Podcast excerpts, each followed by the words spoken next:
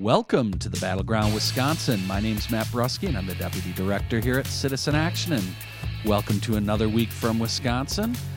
Although this week we do not have Jorna Taylor. Jorna is on vacation in Arizona, and she is missing one heck of an exciting week.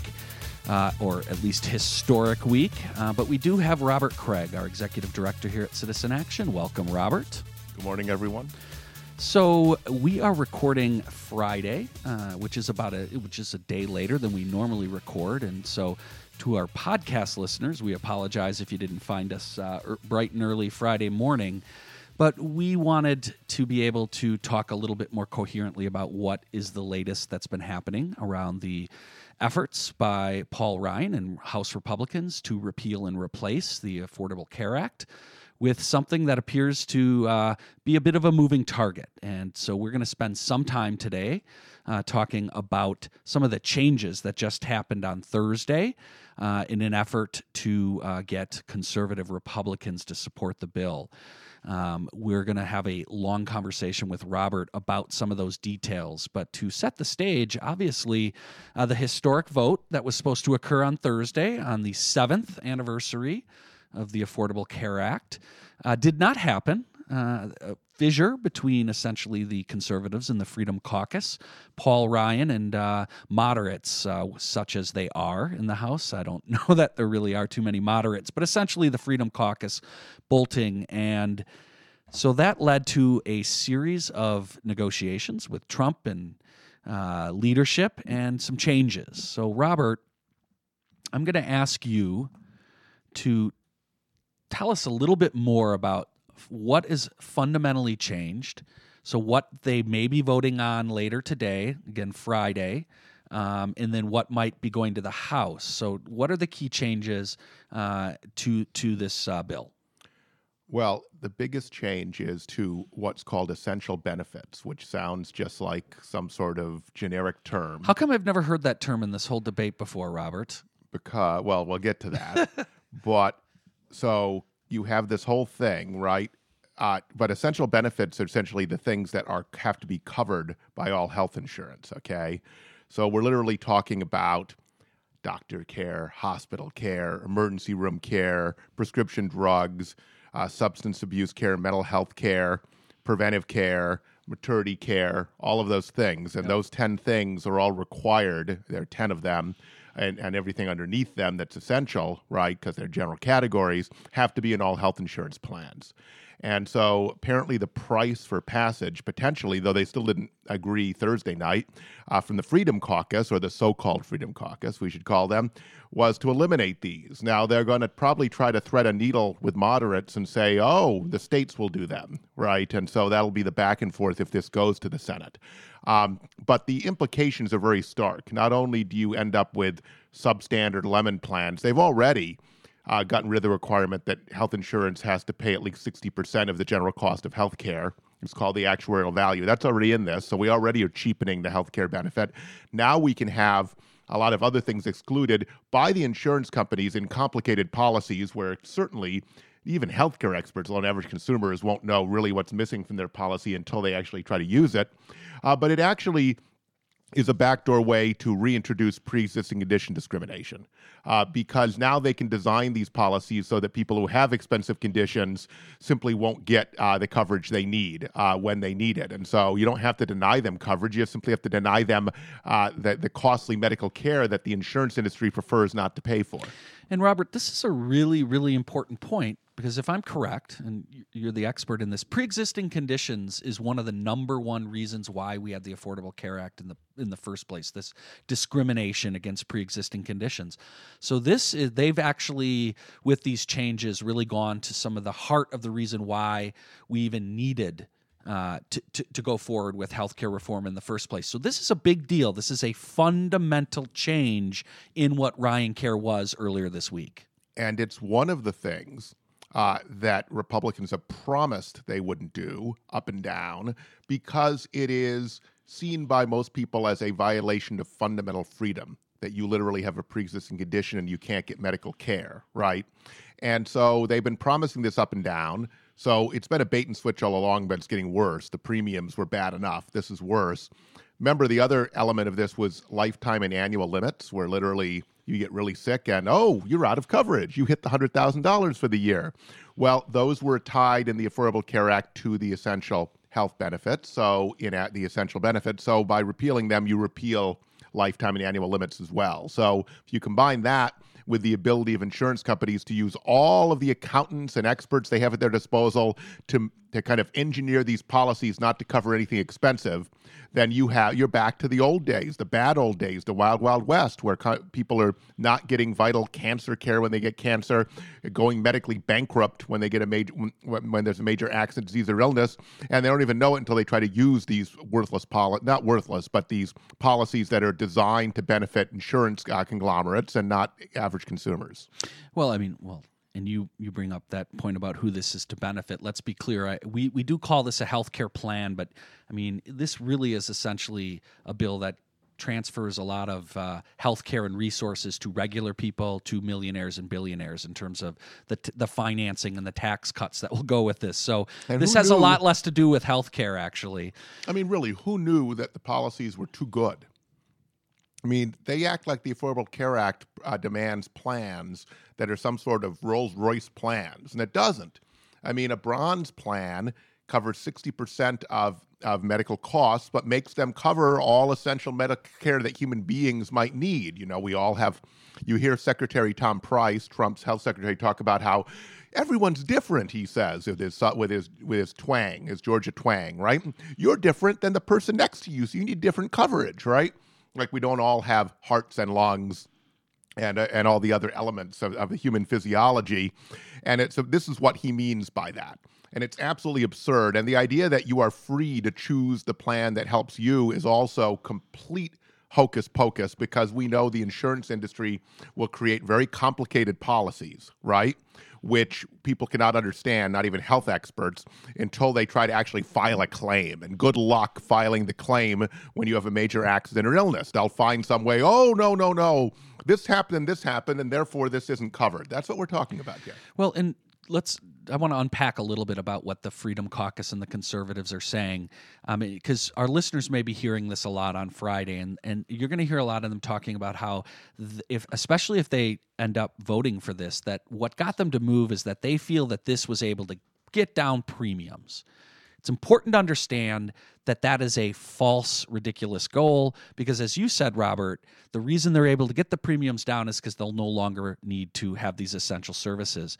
So, th- the idea that that should be our goal, completely fraudulent. And back to what if people are going to be contacting, let's say over the weekend, or if you're listening and hearing this on Sunday on 1510, and you're going to be contacting, say, your senator next week, the key thing is we need to be focused on that this has brought back the discrimination against people with pre-existing conditions. That is fundamental that that be delivered as to why your Congress member should not be voting for this. You should lead with that because they've heard the other Yep. argument. So, in lifetime annual limits, and basically say they're going to be held accountable if they do that, and actually ask them to imagine, you know, people in their district if their kid get comes down, God forbid, with leukemia, if they are, if if the suddenly the the, the family is caused to be medically bankrupt, right, and the, and the, and that their their child can't get the care they need, whose fault that is? It will be Congressman X. I mean, they need you need to paint a picture for them about how outraged you are, and to paint a picture that makes them worry not just about you, but a lot more of your constituents. But we don't want to lose sight on the premiums themselves. So we did a report this week at Citizen Action of Wisconsin that showed, on average in Wisconsin, a moderate income senior would be asked to pay over $11,000 a year in premiums, not counting copays and deductibles, which will go up under the Republican plan. It's like a 650% increase. And so that got statewide uh, media coverage. You can go to our website, but there's a lot of press. You can just Google it. And so we need to bring that up. It discriminates against lower income people and older people who aren't yet eligible for Medicare. And then it also radically restructure and to long term care for seniors and people with disabilities. And in fact, it's going to put states in the position of pitting grandma against kids' health care. And grandma's uh, home care versus uh, literally versus versus health care for kids and young families. So, yeah, we obviously uh, think it's very important that you contact your Congress member. So, just a little uh, refresher uh, that's your House member. Uh, that we need you to call, and the number to call, and you should call immediately upon listening to this podcast 866 426 2631. So please call that number. You can be connected and hooked up with your actual member of Congress. Please get a call in uh, and let them know your feelings. So, with that, we're going to take a little break here and we'll be right back.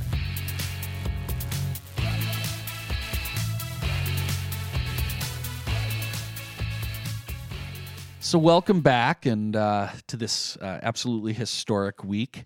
Um, so, Robert, you mentioned uh, before we went to break that that we here at Citizen Action released a report this week that actually really got into this idea that somehow costs are going to be lower, they're helping people with costs, and that the reality of Ryan Care, Trump Care, whatever, however you want to put it, is that that costs are going to go up absolutely dramatically for for a lot of people, but in particular for lower income older folks tell, talk, tell us a little bit more about the report and its implications for uh, what's wrong with this bill.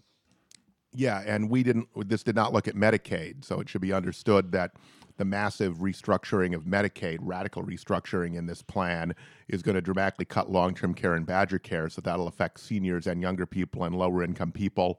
Uh, but they'll force the states to make the cuts down the road and try to uh, deny responsibility from Congress and from the president.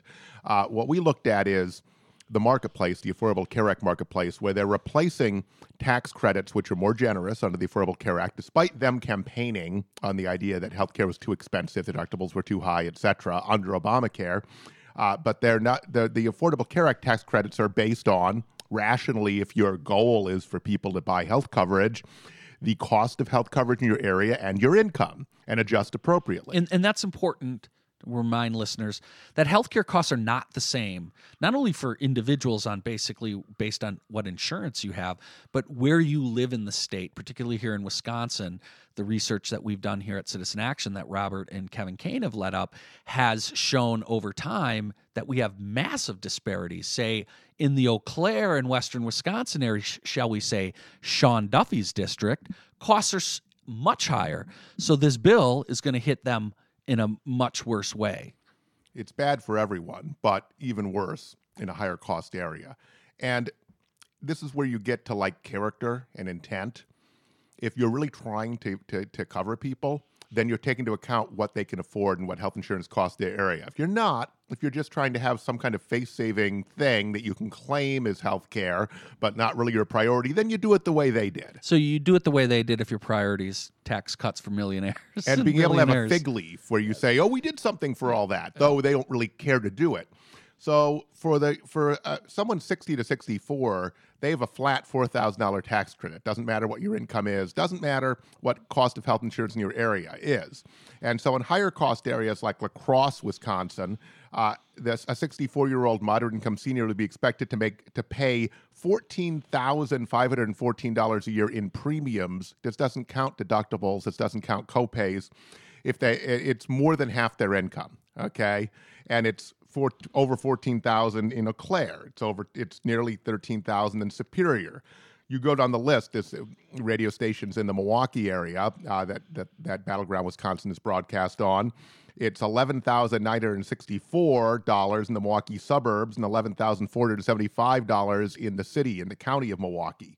And down, the cheapest place is Janesville Beloit, where it's only for this moderate income senior seven thousand $13, which is only a 313% increase on what that senior would pay under the Affordable Care Act. But the state average is $11,359 per year in premiums alone, not copays and deductibles. And what is the moral of the story here? They don't expect the 64 year olds to be able to buy coverage at all. They have decided that they're going to be uninsured. Uh, but they're lying about it by claiming they have a health care plan that works for everyone. Paul Ryan said no one will be worse off. Paul, Donald Trump said everyone will be covered. There you go. So they don't care, clearly. So this report underscores and really puts you know numbers here locally on the problem that certainly this week led to um, problems trying to get this passed, and and so there were efforts this week to try to do things to supposedly uh, soften the blow. But uh, of course, Robert, the, what has been added is completely insu- uh, insufficient to cover these gaps in coverages. So if you hear over the weekend, uh, say this passes, that somehow they've done something to address this problem, not the case, I'm sure. I'm address it maybe, but not really actually solve this problem. Well, no, they, they, there's not, and the movement's the other way, going after essential health benefits and therefore re-legalizing pre-existing condition discrimination. Uh, and the broader thing here is that we just need to take a step back because progressives want to get into facts and details and policy, and the right is very good at saying we have our own policy, right? Even while they do a bait and switch, and the policy is not intended to do what they say it's supposed to do. Uh, we just need to take a step back and think about conservative ideology in the 21st century.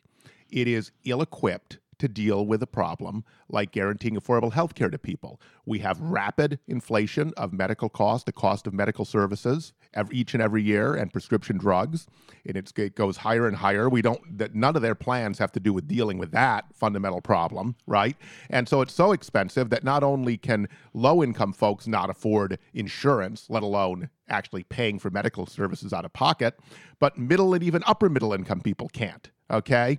And you have a situation where if you don't have good insurance at work, and that system's under stress because of this cost, okay? But if you don't have good insurance at work, you are not going to be able to get affordable health coverage unless our democracy creates the conditions to do it, period. And the problem with Paul Ryan is, and conservatives of Paul Ryan's ilk is, they don't want to admit that. Now, they could, it would be nice, just say they don't think it's the federal government's role. Then we could have an honest Democratic debate and the public could decide. But they know the public thinks otherwise. The majority of the public thinks the federal government should guarantee everyone has affordable coverage.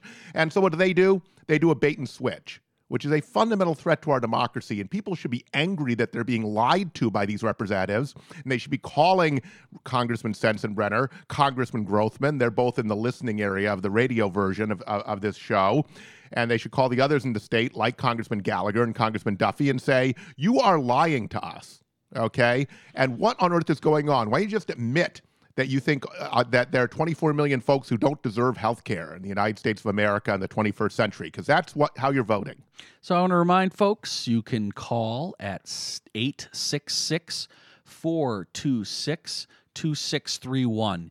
And you do need to call. Uh, if you're hearing this at all on Friday and the vote hasn't occurred in the House, you, you got to call right away and get to your House member. If you're hearing this after the vote, uh, you need to call and contact your senator. Senator Johnson, which we need to talk about here, is he's been he's been kind of all over the place. Although the lately he's been basically trashing uh, the effort and sort of suggesting that he's going to be against this bill. Robert, uh, what's the latest on Ron Johnson, other than, of course, again, call Ron Johnson at 866 426 2631. But Ron Johnson, he's been kind of an interesting uh, wild card on this, as at least as it goes within the uh, Republicans in the Senate. Uh, look, I mean, the whole Ron Johnson situation is fascinating. Uh, Kevin Kane, the Citizen Action Wisconsin organizing director, and I actually had a meeting about a month ago with his legislative director that was remarkably positive and insightful.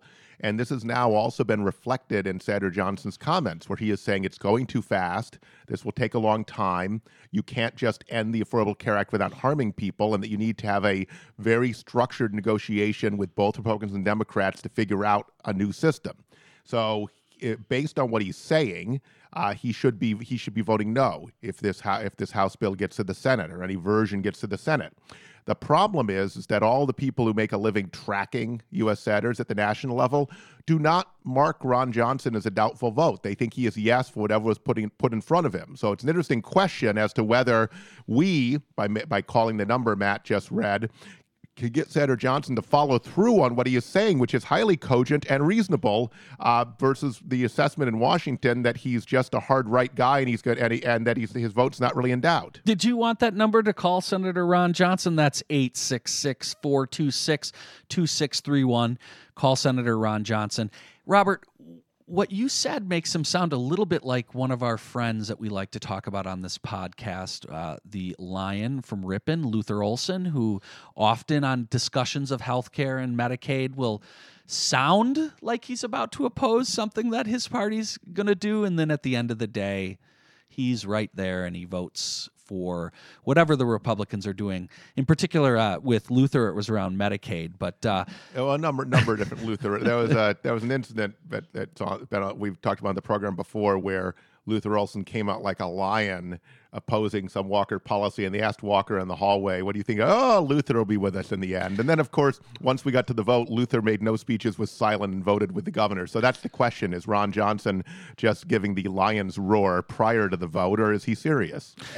Well, we need to we need to hold him to it, and it's very important. And I think we need to talk a little bit, and we'll do this when we uh, uh, after the next break. Talk a little bit more about the Senate and going forward. And Robert, I want to get your your your comments and ideas around this whole idea of how the heck did we get here, right? Like seven and a half years now, the GOP's been running around declaring that they're going to repeal and replace Obamacare.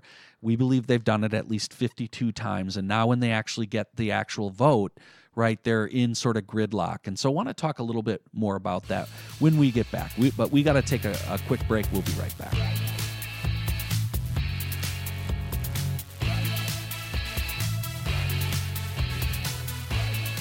So, welcome back to the Battleground Wisconsin. So, we mentioned earlier in this podcast, we're in this strange position of recording on Friday, which is not our normal time on Thursday, but it's also before the House has voted on the health care bill, which is our primary topic. So, um, again, we really want to encourage you to contact your members of Congress on this bill, and you can do that at 866 426 2631.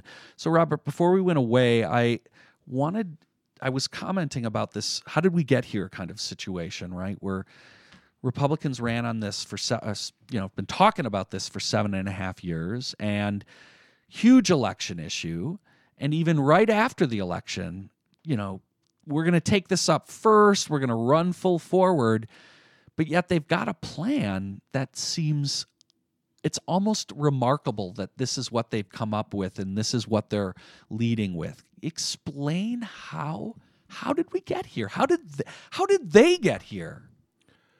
So, it's not a surprise that they didn't have a replacement plan for 7 years. They don't actually believe in one. And so you can interpret the division between Paul Ryan, and the Freedom Caucus, as the division between those who want a fig leaf, Ryan, to claim they did something around health care, but they're not serious about it, versus those the Freedom Caucus at least honest enough to admit the highly unpopular position that they think we should actually throw 24 million people off health care and that everyone's on their own so, in the 21st so century. So I want to I want to ask follow up on that because I think that's right. But why? Why this bill, right? And why Paul Ryan? Why why do you put Paul Ryan? I mean, we, we're calling it Ryan Care a lot because he like he doesn't this plan doesn't look like anything what a conservative would would support for healthcare given what they've been talking about right? In terms of their what they said were their main critiques of the affordable care act and knowing where the conservatives were going to be. Why would you run out with this thing that you knew was going to have problems from both the left and the right? Like it doesn't really actually appease any one of those sides. And and it's really all of sort of the makings of the you know the fundamentals of Obamacare. Uh, without actually overdoing it, I, it reminds me of when I think uh, one of the American automakers put a very large frame on top of the uh, uh of the neon, and the bigger car just couldn't quite handle that frame, and and so the car didn't last very long.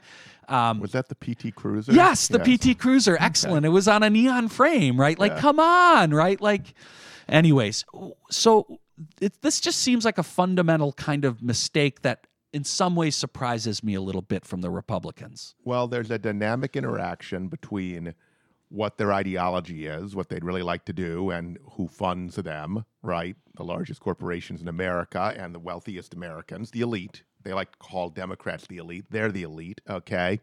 Um, and they're, they're politicians, so they're sensitive to where the public is.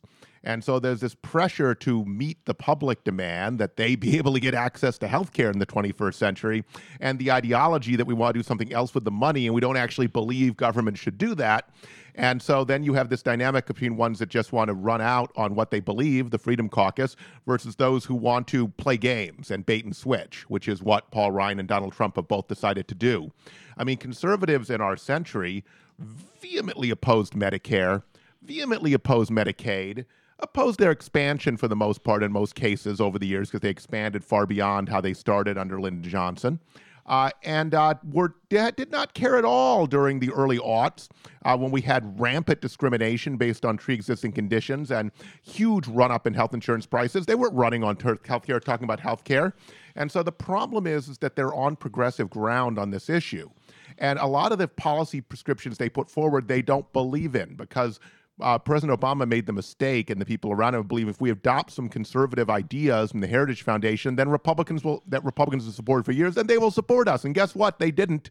They turned on a dime, like the hive instinct, right, against it, and started attacking it as socialized medicine and a threat to everything we believe in. And here's fundamentally what it's about: they don't believe in using government for the purposes of creating economic and social justice and general social welfare. They believe in using it for other things like building up the Pentagon, uh, but they don't believe in violating basic civil rights in a lot of areas, but they don't believe in that.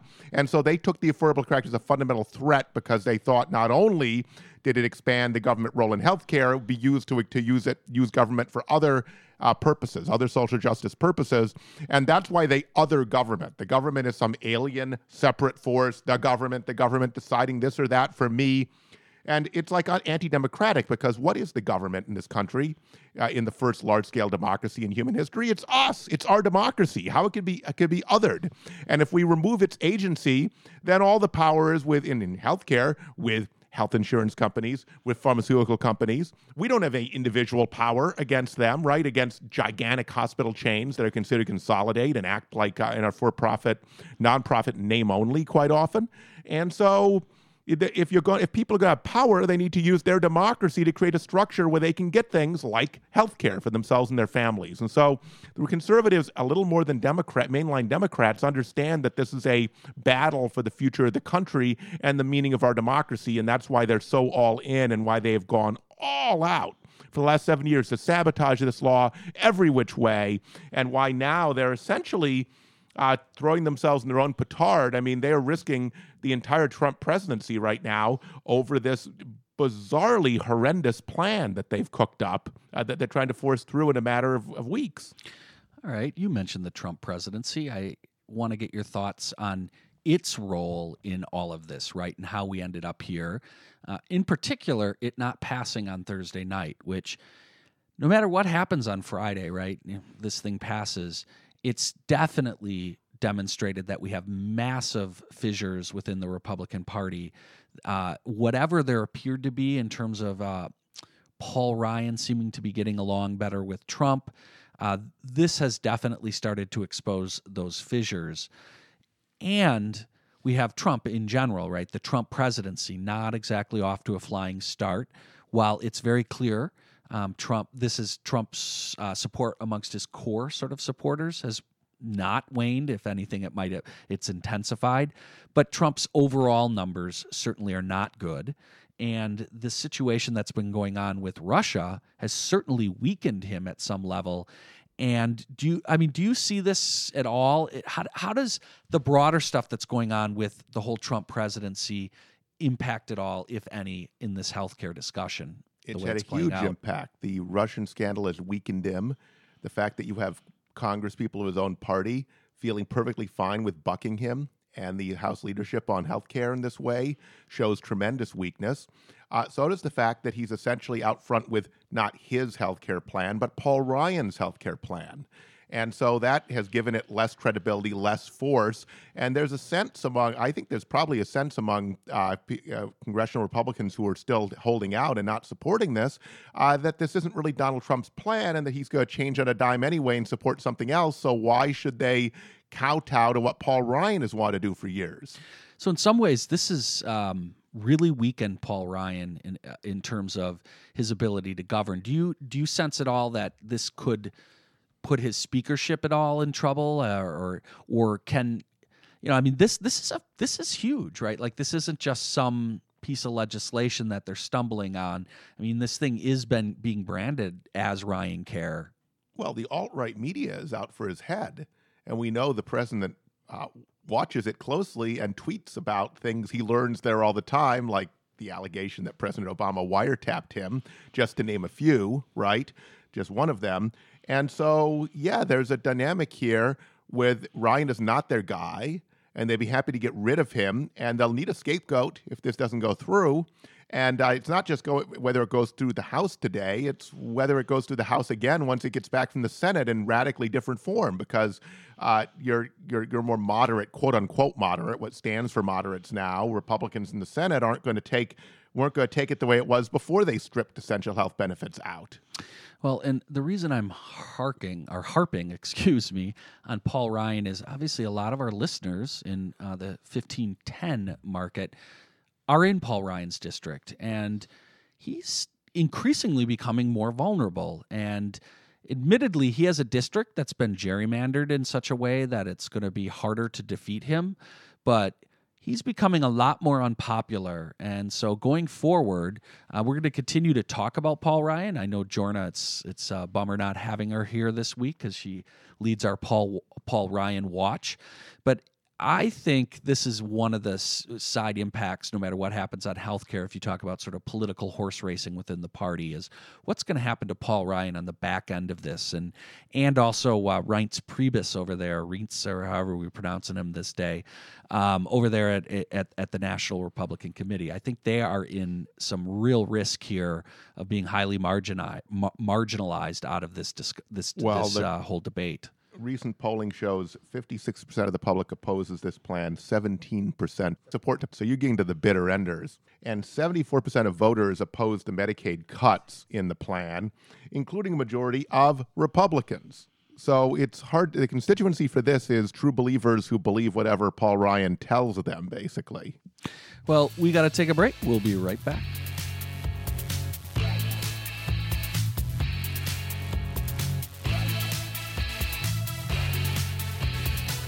Well, welcome back. And uh, we have big news. Uh, we actually have waited to record the last section of our show until hopefully finding out whether the House moved the bill or not. And we have exciting news that it looks like the House bill has been withdrawn. It is 245 Central Time here Friday. And the news appears quite good. So it, it, sounds like Trump and Ryan have agreed that they're going to withdraw the bill at Donald Trump's request after an effort uh, going to the floor, lots of impassioned speeches, but apparently uh, more rats kept jumping off the ship, and Robert Trump care, Ryan care, looks like it might be dead.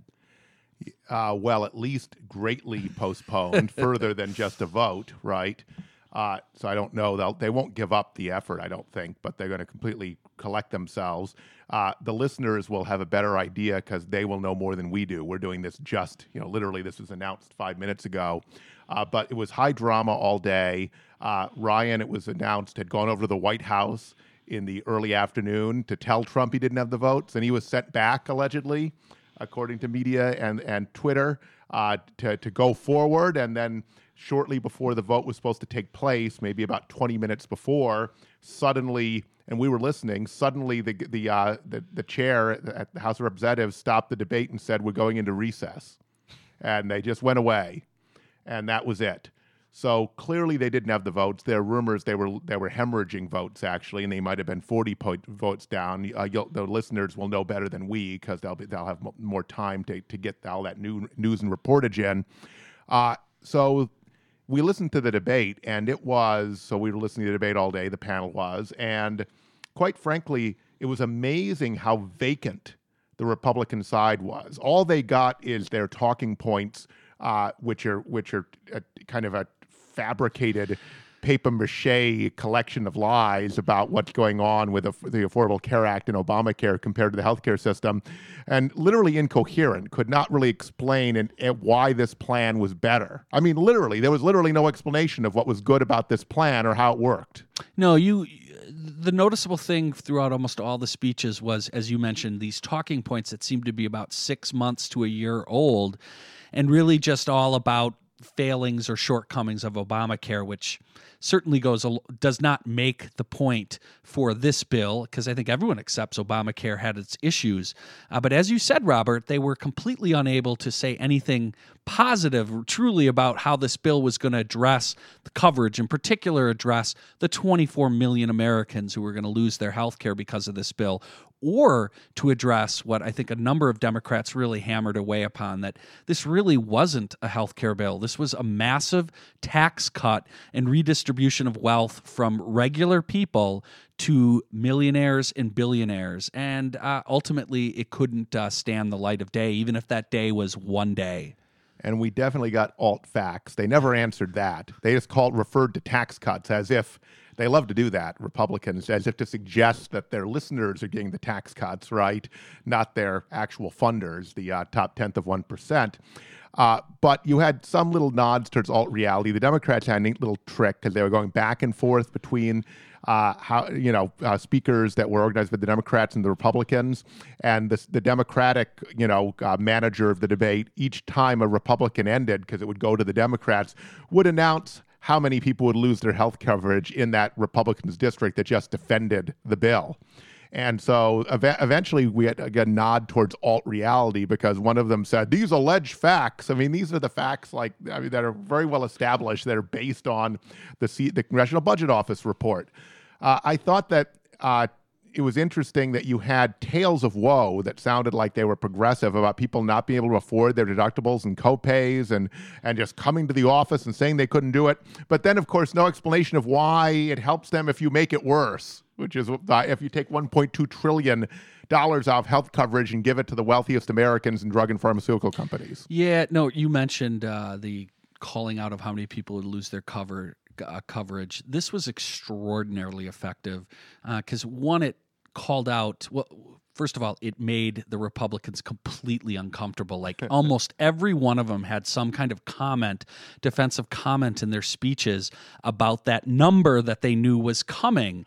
And what it did is it really laid bare this whole bull argument they have about freedom right? Oh that means 55,000 of my constituents will have the freedom not to purchase health care was like even like one of the kind of responses which is completely ineffective right? It shows that this argument that these people are lacking freedom it's not true and somehow it exposes this lie that there's freedom to choose not to have health coverage which we all know is not why people choose not to get coverage. We did hear stuff about being forced to buy a product you don't need right I don't know the gentle. I don't remember the gentleman's name, but a kind of a backbench congressman from Louisiana who's a doctor and says he serves a lot of people, poor people in the Mississippi Delta, started talking about how the coverage was no good and people couldn't get what they needed, et cetera, et cetera. Like, what does the American health care plan do about that other than make it worse? And a lot of these folks are probably Medicaid eligible, I would think. And of course, this guts Medicaid. We did get some truth from uh, Glenn Grothman the very ultra right, newish congressman, who literally got there and praised how we're finally taking on Medicaid. Most of them are smart enough not to make the argument exactly that way, but we know that Grothman, as a state senator and a, and a state representative here, of course, was an enemy of Medicaid. Uh, but that, I mean, what was interesting, what was is also that we didn't get the people making the decision in some regards because it was managed by the floor managers of each party, and therefore the one group of people that were not called up to speak were the Freedom Caucus folks who were voting against it, or the moderates that were voting against it. And so we only heard from Democrats and from Republicans who supported Ryan and Trump. Yeah, and that explains why a lot of the testimony on the Republican side was pretty weak because most of the folks that are supporting this are doing it clearly holding their nose and the people who are truly passionate about this are either you know supporters of of the legislation or these this freedom caucus which has certainly brought passion to the desire to remove people from health care um, so robert we talked in the first 33 minutes of this show about um, what po- one of the things we talked about was what possibly could this mean for paul ryan? Um, we know paul ryan represents uh, district here in Wisconsin that is it's been gerrymandered a little bit, messed with, where Beloit was taken out and right wing Milwaukee suburbs were put in. Were put in, and and so the district now is is solidly Republican, but it's not crazy Republican, but enough where it would require pretty much everything to align to make it happen. So I don't ask so much about like his future as being able to win the seat, although I'd be interested if you have thoughts on that. But this has to put his House speakership in jeopardy. That he, I mean, this is a complete crash and burn. Well, the question is, he still has the majority of the caucus with him. So would they replace him with someone more congenial to the Freedom Caucus or to Trump? And the question is, who is that person, right? I know that the majority leader, Kevin McCarthy, was unable to become speaker. He was seen as too connected to Boehner and to establishment. So I'm not sure it has to be the right figure. Um, but obviously, Trump would like to have a real Trumpite in there. They're not comfortable with Ryan. Um, I think that we've seen people uh, lose seats in recent years who are in leadership and backlashes. So there'd have to be an ba- incredible backlash, and we still don't know how the healthcare fight is going to occur. Take uh, you know how it's going to play out. Uh, I, am not an expert in congressional strategy, but I assume they could try starting the bill in the Senate instead of the House, or they'd come back with a different bill, or they could have the Trump administration could write the bill and try to move it through both houses. I don't know. There are probably other options I'm not thinking of that that they're on top of. So we'll know, and the listeners may already know what the plan B is here. It doesn't seem like they're going to try to pass this bill, and so they're going to have to go back to the April recess, which means there's going to be another opportunity for the Democrat upsurge that's, that's uh, really created the situation in the first place to continue to hammer these members of Congress, uh, particularly the, these Republican members of Congress. And so it, it's very interesting to see. I did see Trump tweeted out some sort of uh, sign of support for Ryan that he didn't, that even if they lose, he was still for Ryan being speaker. But that might be one of the like one of those votes of confidence that uh, you know, say an athletic director gives a college or, or, or, football or basketball coach. It's usually the kiss of death, right? Yeah, the vote yeah. of confidence. And I think uh, Georgetown gave that to Thompson earlier in the week. So, um, look, you you you brought up the Senate again, folks. This Democratic uprising is why this stopped. So, congratulations to every one of you that took the time to get involved in this fight, and it is not over. I want to encourage you to, to use that number I've been giving out all show. And please call Ron Johnson and Tammy Baldwin's office and remind them that we expect that you continue to oppose this. Obviously, Tammy Baldwin's been a leader on this, but Ron Johnson definitely needs to hear from you about this and make sure that he knows that if the Senate has any ideas that we oppose this. So make sure you do it. And again, congratulations, all of you who made calls, got involved, because it looks like we've been successful, at least for the time being, holding off uh, what what obviously would have been very devastating. Won two battles this week, not the war. And so the number to call is 866 426 2631. And by all means, also call Senator Ron Johnson, who's been saying the right things, but no, as we said earlier in the show, no one seems to believe him in D.C. So let's try to hold him to his promise that he, w- he would never vote for a bill like this and wants a much slower process in the next year that is thoughtful and bipartisan. So thanks a lot for listening this week. We will be we encourage you to come back next week. We'll talk a little bit more about this and uh, certainly see exactly what played out over the weekend and early next week. But again, we want to thank everybody for listening this week here at the Battleground, Wisconsin.